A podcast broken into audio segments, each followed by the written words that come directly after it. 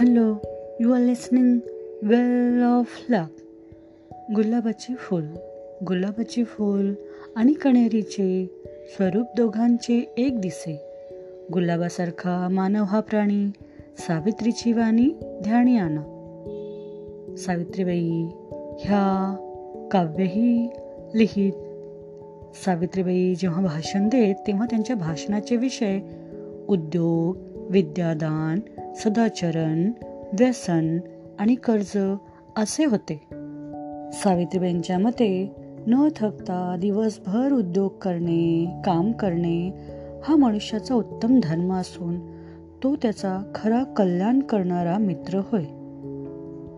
न थकता दिवसभर उद्योग काम करणे हा मनुष्याचा उत्तम धर्म असून तो त्याचा खरा कल्याण करणारा मित्र होय. सावित्रीबाई फुले विद्यादानाविषयी सांगतात आळस परावलंबन न वाढण्यासाठी मनुष्याच्या अंगचे सद्गुण वाढण्यास उपयुक्त असा कोणता धर्म असेल तर विद्यादान विद्या देणारा व घेणारा असे दोघे खरी खुरी माणसे बनतात.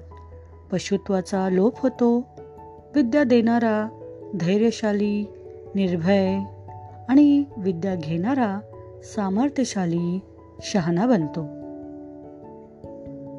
सावित्रीबाई फुले यांना विद्या व्यासंग होता.